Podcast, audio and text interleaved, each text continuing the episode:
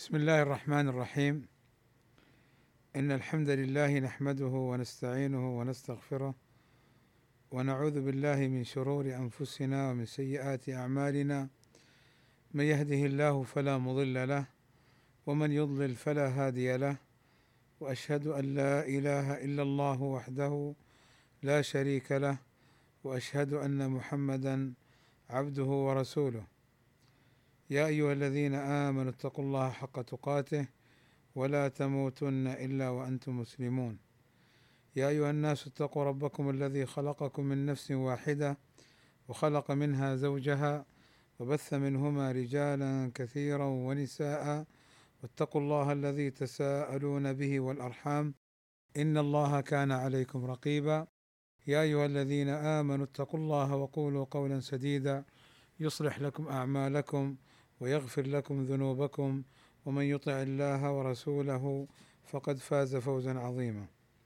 أما بعد فإن خير الكلام كلام الله وخير الهدى هدي محمد صلى الله عليه وسلم وشر الأمور محدثاتها وكل محدثة بدعة وكل بدعة ضلالة وكل ضلالة في النار. أما بعد ففي هذا اللقاء نتدارس شيئا مما يتعلق بكتاب التوحيد وأيضا المواريث. وجزا الله خيرا الشيخ الدكتور فواز العوضي على درسه الذي كان بين الساعة التاسعة أو بعد التاسعة وانتهى قبل يعني ربما عشر دقائق من الآن. فتأخرت قليلا لأجل أن ينتهي من درسه. فلذلك أنا أوصي أولا بالحضور له وأعتذر ثانيا عن تأخر البدء في التاسع والنصف لما سبق. وإلا فكنت قريبا من البدء بالدرس. لكن كله خير بإذن الله تعالى. طيب التوحيد لغة قالوا مصدر وحد الشيء إذا جعله واحدا. ولذلك الموحدون هم الذين يعبدون الله وحده لا شريك له أي يفردونه بالعبادة ويفردونه بتوحيد الربوبية ويفردونه بالأسماء والصفات. فالتوحيد لغة إذن مصدر وحد يوحد توحيدا ففيه معنى التفرد والوحدانية. وأما في الشرع التوحيد هو إفراد الله تعالى بالربوبية والألوهية والأسماء والصفات. إفراد الله عز وجل بالربوبية والألوهية والأسماء والصفات. فعلم التوحيد وعلم العقيدة يتكلم على هذه الأقسام الثلاثة وعلى هذه الأنواع الثلاثة توحيد الربوبية وتوحيد الألوهية وتوحيد الأسماء والصفات. وسيأتي الكلام عليها بإذن الله تعالى. وموضوع علم التوحيد هو ما يتعلق بربوبية الله عز وجل وألوهيته وأسمائه وصفاته والكلام الذي يبحث عن ذلك. فعلم التوحيد يبحث فيما يتعلق بإفراد الله عز وجل بالخلق والملك والتدبير وهذا الربوبية. ويتكلم فيما يتعلق بإفراد الله عز وجل بأفعال العباد وهذا توحيد الألوهية. ويتكلم فيما يتعلق بأسماء الله وصفاته من حيث إثباتها والإيمان بها والإيمان بمعناها وما دلت عليه من غير تعطيل ولا تحريف ولا تمثيل ولا تكييف. ولا تأويل. وثمرة هذا العلم علم التوحيد ثمرة عظيمة جدا إذ أنه ينجي العبد من العذاب والهلاك والخلود في النار. إن الله لا يغفر أن يشرك به ويغفر ما دون ذلك لمن يشاء. وفي الحديث القدسي يا ابن آدم لو لقيتني بقراب الأرض خطايا ثم لقيتني لا تشرك بي شيئا لغفرت لك ولا أبالي. وسيأتي إن شاء الله معنا ما يتعلق بفضل التوحيد وما يكفره من الذنوب. سيعقد الإمام محمد بن عبد الوهاب بابا في ذلك. ولكن يعني فضائل التوحيد كثيرة جدا. فضائل التوحيد كثيرة جدا. وقد جمعها بعض العلماء كابن عبد الهادي الحنبلي في كتاب فضل لا إله إلا الله. وأيضا من المؤلفات الجميلة في هذا والتي جمعت بين الأدلة وأقوال العلماء آه، كتاب لأخينا الدكتور عبد الرحمن العميسان حفظه الله تعالى. في فضل التوحيد وقد جمع فيه فيما يقارب مئة فائدة من الآيات والأحاديث وأقوال العلماء في التعليق على الكتاب والسنة وآثار السلف. فهو كتاب نافع جزاه الله خيرا. ونسبة هذا العلم هو من علوم الشرعية هو من العلوم الشرعية وهو أفضلها على الإطلاق وهو أصل الأصول وهو الحكمة التي لأجلها خلق الله الخلق وما خلقت الجن والإنس إلا ليعبدون.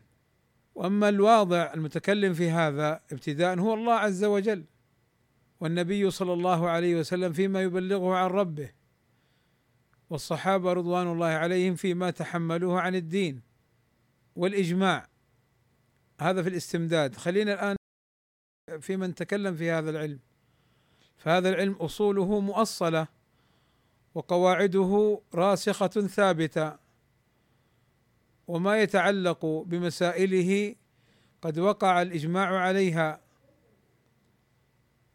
واختلفوا في بعض الأمور التي لا يضر الاختلاف فيها. أما الأصول والقواعد فلم يختلفوا فيها ولكن قد تتفرع بعض المسائل وقع الخلاف فيها كما سيأتي إن شاء الله في محله. وأما أسماء هذا العلم فهو يقال فيه علم العقيدة وعلم التوحيد وأيضا يقال فيه الإيمان ويقال فيه أيضا السنة ويقال فيه أيضا علم الأصول وأيضا يسمى آه، بتوحيد الألوهية تغليبا. أو توحيد الأسماء والصفات تغليبا يعني يغلب عليه هذا الشيء. فهذه بعض أسماء هذا العلم. العقيدة الشريعة أيضا السنة الإيمان التوحيد الأصول. وأما تسمية هذا العلم علم الكلام فهذا لا شك أنه غير صحيح فالعقيدة لا دخل لعلم الكلام فيها وما أفسد على بعض الناس عقائدهم إلا دخول إلا دخول علم الكلام فيه. فيأتيك الواحد يتحذلق ويتشدق بالكلام ويظن نفسه أنه قد أتى على الأصول وأتى بالعقليات والنقليات وهو أضل من حمار أهله في هذا العلم لأنه لم يرجع إلى قال الله قال رسوله قال الصحابة وإنما يرجع إلى قال فلان وفلان من أهل الكلام كابن سينا وغيره من المنحرفين في هذا الباب. وتعجب لبعض الناس لما يدافع عن رؤوس أهل الكلام ويطلب الإنصاف فيهم في الوقت الذي يطعن في رؤوس أهل السنة. فسبحان الله كيف أن الهوى يفضح أصحابه ويجرهم إلى كما يقال الجدل العقيم وإلى الكلام السقيم. فلا للتوحيد نصروا ولا للباطل كسروا بل هم لأنفسهم فضلا عن غيرهم قد ضلوا وانحرفوا. نسأل الله السلامة. فلا يسمى علم التوحيد بعلم الكلام أو علم الفلسفة وإنما هو علم التوحيد والعقيدة والإيمان والسنة والشريعة والأصول أو توحيد الألوهية أو توحيد الأسماء والصفات. فالمراد به يعني الغلبه على ذلك يعني يغلب عليه ذلك. هذا العلم يستمد ما فيه من مسائل وعلوم يستمدها من الكتاب والسنة وآثار السلف والإجماع. الإجماع الذي يكسر البدع وأهلها والذي يدفع انحرافات المنحرفين وضلالات الضالين. الإجماع ليس دليلا بحد ذاته وإنما هو ينبئ عن دليل.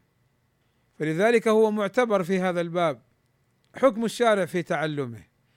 أما ما يتعلق بإقامة الدين وتوحيد الله عز وجل فهذا أمر فرض عين أن يعلم العبد معنى لا إله إلا الله وأن يحذر مما يضادها. ولذلك كان الناس فيما سبق حتى العوام يحفظون الأصول الثلاثة ويحفظون كتاب التوحيد ويحفظون القواعد الأربعة ويحفظون مسائل الجاهلية ويحفظون أغلب كتب شيخ الإسلام محمد بن عبد الوهاب وعندهم في علم التوحيد ما ينفعهم بإذن الله تعالى. وهذا يجعلنا نشير أو يدفعني إلى أن أشير إلى مسألة مهمة وهي أنه للأسف للأسف كثير من السلفيين من العوام ومن كذا كثير منهم يعني لا يهتمون بدراسة علم العقيدة الدراسة المؤصلة. نعم يقول أنا سلفي ويدخل في السلفية ويدخل في المشاكل لكن لا يتأصل. ولذلك تجد هذه الانشقاقات وهذه الخلافات والشقاقات وتجد هذه الإضرابات بين السلفيين. والله لو تأصلوا في العقيدة والسنة ما كان هذا حالهم. ولكن للأسف للأسف أقولها متاسفا على الحال الذي وصل إليه بعضهم. سلفيون متفقون في العقيدة وفي المنهج ويتخاصمون ويتضاربون بل ويتصارعون كأنهم أعداء وكأنهم أهل أهواء وبدع. بينما المنهج السلفي معروف ومعلوم ومن أبرز خصائصه أنه يوحد أتباعه كأنهم على قلب رجل واحد.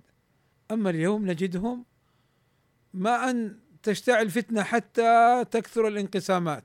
ولا ويطلبون إما أن تبين لنا أنت مع من ولا أنت فمبتدع ضال. إما أن تكون معنا وإلا فأنت علينا. هذه كلها قواعد الحلبية والتراثية والمأربية والحدادية وأهل البدع والضلال. كيف دخلت على السلفيين؟ أهل الأهواء وأهل الشبهات وأهل الشهوات يضربون بأطنابهم بين الناس ويجذبونهم إليهم ويقولون شوفوا هؤلاء السلفيون. انظروا إلى السلفيين هذا حالهم. خصام وشقاق وخلافات ويطعن بعضهم في بعضا. والحمقى والمغفلين لا زالوا كذلك لا زالوا في في الكتابات المشوهة وفي التتبعات الخاسرة وفي الظلم لإخوانهم.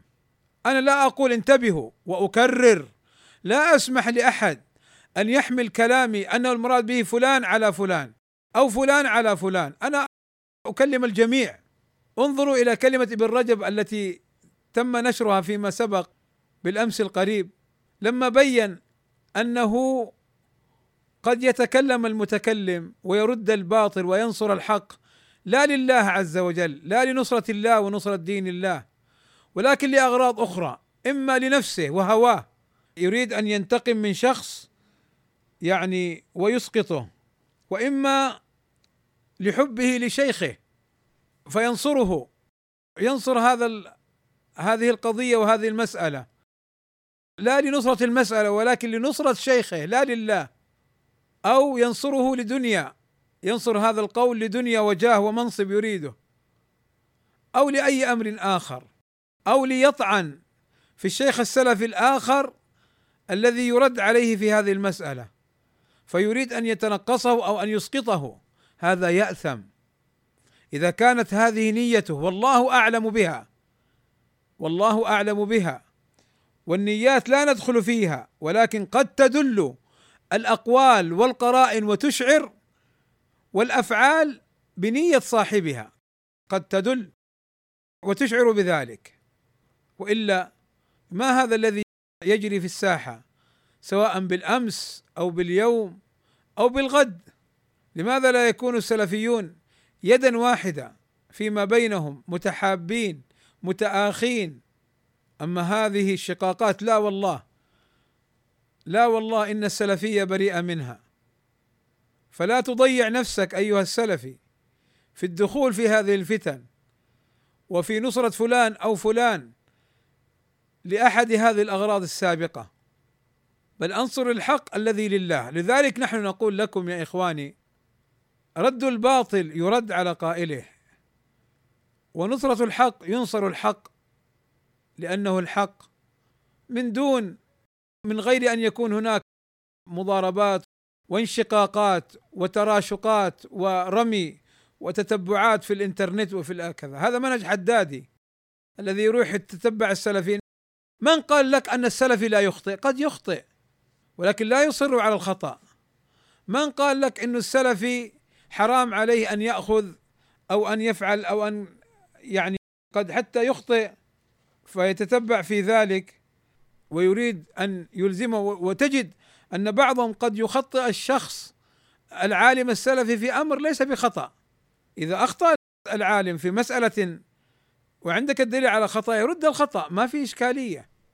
ولكن لماذا تذهب إلى جوانب أخرى لا دخل لها في المسألة وتريد أن تشنع سواء في الطرف هذا أو في الطرف هذا. فيا إخواني بارك الله فيكم هذه القضية قضية غريبة عن المنهج السلفي. إلزامية التصنيف. لماذا لا يمكن أن نكون مع المشايخ جميعا نحبهم فيما وافقوا فيه الحق وما خالفوا فيه الحق لشبهة أو لخطأ لا عن منهج وانحراف؟ أننا لا نأخذه إلا إن ظهر الانحراف ومخالفة الحق والمعاندة والإصرار وعدم يعني الشبهة في ذلك. فهذه مسألة أخرى لا نتكلم فيها. قد يقول قائل طيب الحلبي لماذا لم تفعلوا معه ذلك؟ المأربي لماذا لم يفعل معه ذلك؟ يا أخي الحلبي سنوات وسنوات حتى ظهرت معاندته ومخالفته. اسال الله أن يغفر لنا وله. كذلك المأربي سنوات وسنوات صبر عليه العلماء وناصحوه وطالبوه بالرجوع حتى أحدث فتن وانشقاقات. فلما أظهر ما أظهر رد عليه العلماء. من قال لك لم يصبروا؟ صبروا. ولكن لما بلغت القضية مبلغها وظهر الانحراف وظهرت المعاندة وظهر خطرها بدأ أهل العلم يردون عليهم. فلذلك يا إخواني بارك الله فيكم احذروا. احذروا من هذا المزلق الخطير والمسلك الشنيع. تمسكوا بمنهج السلفي قولا وعملا واعتقادا. أما سلفي بالاسم وحدادي بالفعل سلفي بالاسم ومأربي بالفعل سلفي بالاسم وحلبي بالفعل. يا أخي قلها صريحة.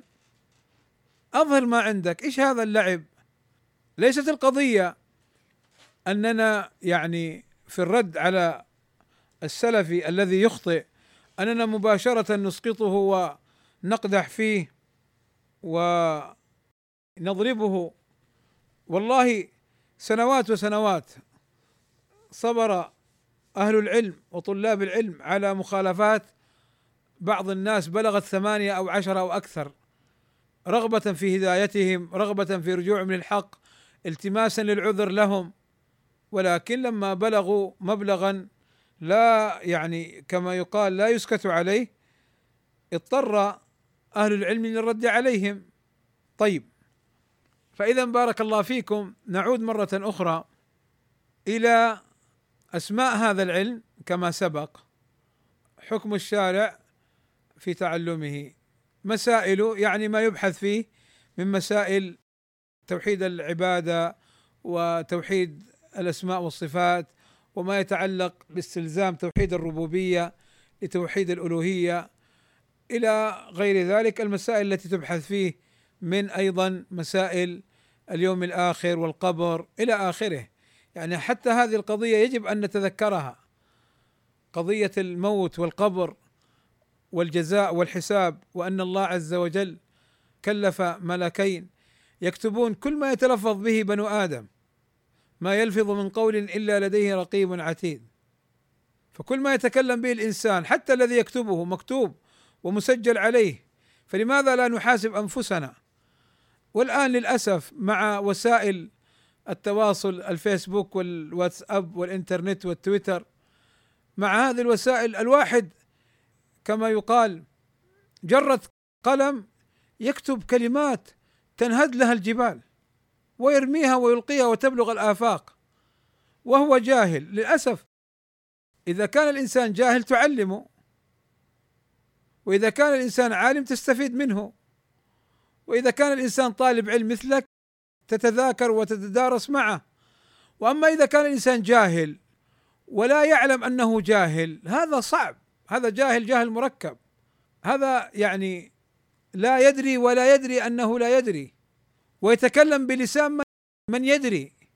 بمعنى أنه يخوض في مسائل ما كان له أن يخوض فيها. ولذلك يا إخواني أنا أذكر نفسي وإياكم هذه القضية الخطيرة. كثير من الفتن الآن كثير من القلائق تحصل بين السلفيين بسبب هذه الكتابات وهذه التعليقات النتنة المفرقة التي لم تمتثل قول النبي صلى الله عليه وسلم من كان يؤمن بالله واليوم الآخر فليقل خيرا أو ليصمت. ولما قال النبي صلى الله عليه وسلم لمعاذ حين سأله على أمر يدخله الجنة يباعده من النار فذكر له ما ذكره ثم قال له أفلا أدلك على ملاك ذلك كله؟ كف عليك هذا وامسك بلسانه. فقال معاذ رضي الله عنه وإنا لمؤاخذون بما نتكلم به يا رسول الله؟ فقال النبي صلى الله عليه وسلم ثكلتك أمك يا معاذ وهل يكب الناس على مناخرهم أو قال على وجوههم إلا حصائد ألسنتهم؟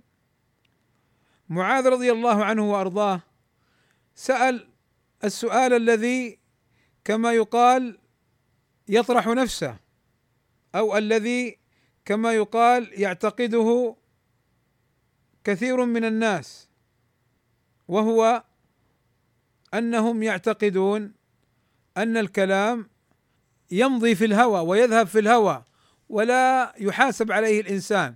فقال وإنا لمؤاخذون لمحاسبون بما نتكلم به يا رسول الله. يعني كان يظن معاذ رضي الله عنه أنه يعني الكلام كلام ليس فعل. الفعل شيء أما الكلام لا أثر له.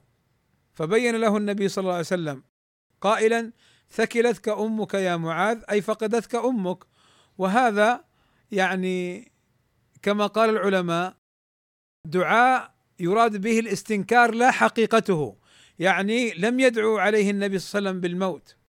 وإنما هذا عند العرب يستبشعون الكلام بمثل هذا الكلام والدعاء الذي لا يراد به حقيقة الدعاء. ثكلتك أمك تربت يداك. تربت يداك يعني لصقت بالتراب من الفقر فليس المراد به أنه دعاء بالفقر وإنما يؤتى به ليعلم المتكلم أن الكلام شديد. فقال له وهل يكب الناس هل يسقط الناس في النار في جهنم على وجوههم أو قال على مناخرهم إلا حصائد ألسنتهم إلا بسبب ما يتكلمون به؟ والآن انظر في الفيسبوك والتويتر المواقع هذه أسهل ما على الواحد يسجل كلاما أو يكتب كتابة وكأنه لا يحاسب على ذلك. بل يأتيك من يتكلم بكلام هو إلى الطلاسم وإلى الرموز الصوفية والخرافية. أقرب منه إلى الكلام الشرعي فضلا عن يقدمه بأيمان عظيمة مغلظة. فلا إله إلا الله. كم هؤلاء الجهله وكم هؤلاء المتخبطون يتخبطون في دين الله عز وجل. والله يا إخواني إن الإنسان لا يحزن لما يرى من الجرأة في الكلام على دين الله عز وجل ومن استسهال وتخبط كثير من الناس في كتاباتهم وفي تعليقاتهم وفي ما يفعلونه هو للإثم والشر وللشقاق والخلاف أقرب منه للخير والإيمان والسنة. فاحذروا يا عباد الله احذروا يا إخواني. فلا تضيع نفسك أيها السلفي لا تضيع نفسك بمثل هذه الأمور وبمثل هذه التخبطات. فالصمت نجاة والسلامة لا يعدلها شيء. وفلان وفلان لا ينفعونك عند الله بل يتبرؤون منك يوم القيامة. فكن حذرا يقظا سلفيا صادقا واضحا. السلفيه كما يقول الشيخ ربيع الله يحفظه تحتاج إلى رجال. ومعنى قوله رجال ليس كقول ذاك المتخبط مرجلة إنما رجال أي صادقون يعملون بالسلفية قولا وعملا واعتقادا. وفي المواقف تظهر رجولتهم. بأن يصبروا ويحتملوا ويؤلفوا القلوب على السنة وعلى المنهج. ما يؤدي فعلهم أو قولهم إلى الفرقة والشقاق وإلى ظلمة السلفيين ومحاربتهم والتشنيع عليهم. هذه ما هي مرجلة؟ هذه مخذلة. هذه اضطراب في المنهج. أما الرجولة والرجال المطلوبون في السلفية هم الصادقون قولا وعملا واعتقادا. يصبر يسمع الأذى ويصبر. يسمع من أخيه الأمور ويصبر. ولذلك يا إخواني الساحة مليئة وتعج بهؤلاء المتخبطين. تعج بذلك. ولو درسنا العقيدة ودرسنا المنهج السلفي وقواعد المنهج السلفي والله بإذن الله تعالى غالبا لا يحصل هذا التخبط. ولكن إنسان كان إما إخواني أو كان مأربي أو كان حدادي أو كان يبيع القات أو كان قاص الشعر وتبع أغاني وتبع فلات وملات ثم دخل في المنهج السلفي وأخذ يضرب يمين وشمال كالمجنون في صورة أنه طالب علم سلفي ولو حصل على الدكتوراه. فإن أثر ما كان عليه سابقا لم يتصفى. أخلاقياتهم لم تتصفى لم تظهر عليه آثار المنهج السلفي قولا وعملا واعتقادا. بل تجد التخبط وتجد التلون وتجد المحاربة للسلفيين الصادقين. هؤلاء الذين كانوا هم رجيع جماعات تخلقوا بأخلاقهم ثم تسموا بصورة السلفية ثم أصبحوا سلفيين حربا على السلفيين. يعني كما يقال استأسدت الضباع. فهؤلاء المتخبطون فهؤلاء الذين لا زالت فيهم أخلاقيات تلك الجماعات السابقة يجب عليهم إذا دخلوا المنهج السلفي نحن لا نقول أنه لا توبة لهم. ولا نقول لا نقول أنه يعني لا يوجد منهم من تصفى ومن بفضل الله عز وجل بلغ في السلفية مبلغا عاليا. ولكن هؤلاء الذين يحدثون هذه المشاكل هذه المشاكل بسبب ما بقي فيهم من أخلاقيات الجماعات السابقة. خذوها صريحة وقد قلتها سابقا وأقولها الآن. ولذلك بل بعضهم مدسوس فهناك بعض المخططات لضرب المنهج السلفي وتمزيقه وتفريق السلفيين بل كانوا يصرحون في بعض المجالس الخاصة أننا سيزول فلان وفلان وسيصعد فلان وفلان. ولذلك لاحظوا كيف يتواصى بعضهم مع بعض في باطلهم في الفيسبوك وفي التويتر لضرب السلفيين. فيخرج جويهل من السودان ويخرج جويهل من اليمن ويخرج جويهل من العراق ويخرج جويهل من مصر ويخرج جويهل من كذا وكذا وكذا من البلاد. تسمع كلماتهم هم متفقون على شيء. هم متفقون على شيء. وهم يترصدون لشيء يخططون له. فالحذر الحذر إخواني. لا تنجرفوا وراء هؤلاء ولا تغتروا بهؤلاء. ولو حصلوا على بعض التزكيات فالسلفي كما يقول الشيخ ربيع السلفي تزكيه أعماله وأفعاله وأقواله. فإخواننا في ليبيا وفي هذه المدن عليهم أن يحذروا ولا يغتروا بهؤلاء ولا يغتروا بهؤلاء الذين يتلاعبون بالمنهج. ولذلك يعني لو لاحظنا أن فتن هؤلاء تتنقل بين البلاد الإسلامية. فمره في ليبيا ومره في هنا ومره في هناك ومره في اليمن ومره إلى أن ما شاء الله أن تكون. وما يحصل ويحصل في بعض البلاد الإسلامية اليوم من شواهد هذا التنقل ومن شواهد هذا التخبط. يندسون بين المشايخ ولذلك أذكر الكلمة الجميلة التي كانت بين الشيخ ربيع والشيخ مقبل الله يرحمه.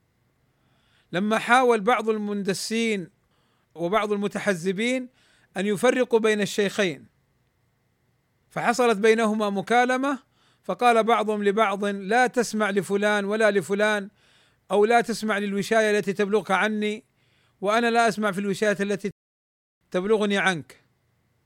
فكان الحمد لله ما بينهم وفاق ووئام ومحبة ومودة. لا اختلاف وشقاق وتنافر ومقاطعة وتدابر وتهاجر وتباغض وتسابب و و و مما يندى له الجبين. فالله الله في المنهج السلفي واكتفي بهذا القدر. بارك الله فيكم. كذلك أعتذر الليلة عن الدخول في درس المواريث لأني والله اليوم كان عندي ثلاث اختبارات بعد صلاة المغرب إلى أن جئت إليكم مباشرة. فكانت هناك عندي اختبارات فالآن متعب جدا. وإن شاء الله إن شاء الله إن شاء الله لو ربي يسر لي غدا نبدأ في علوم القرآن وفي علوم الحديث وأشوف مع الإدارة لو كان هناك إمكانية نأخذ أيضا شيئا من المواريث تعويضا عن درس اليوم. وصلى الله وسلم على نبينا محمد وعلى آله وصحبه أجمعين. والحمد لله رب العالمين.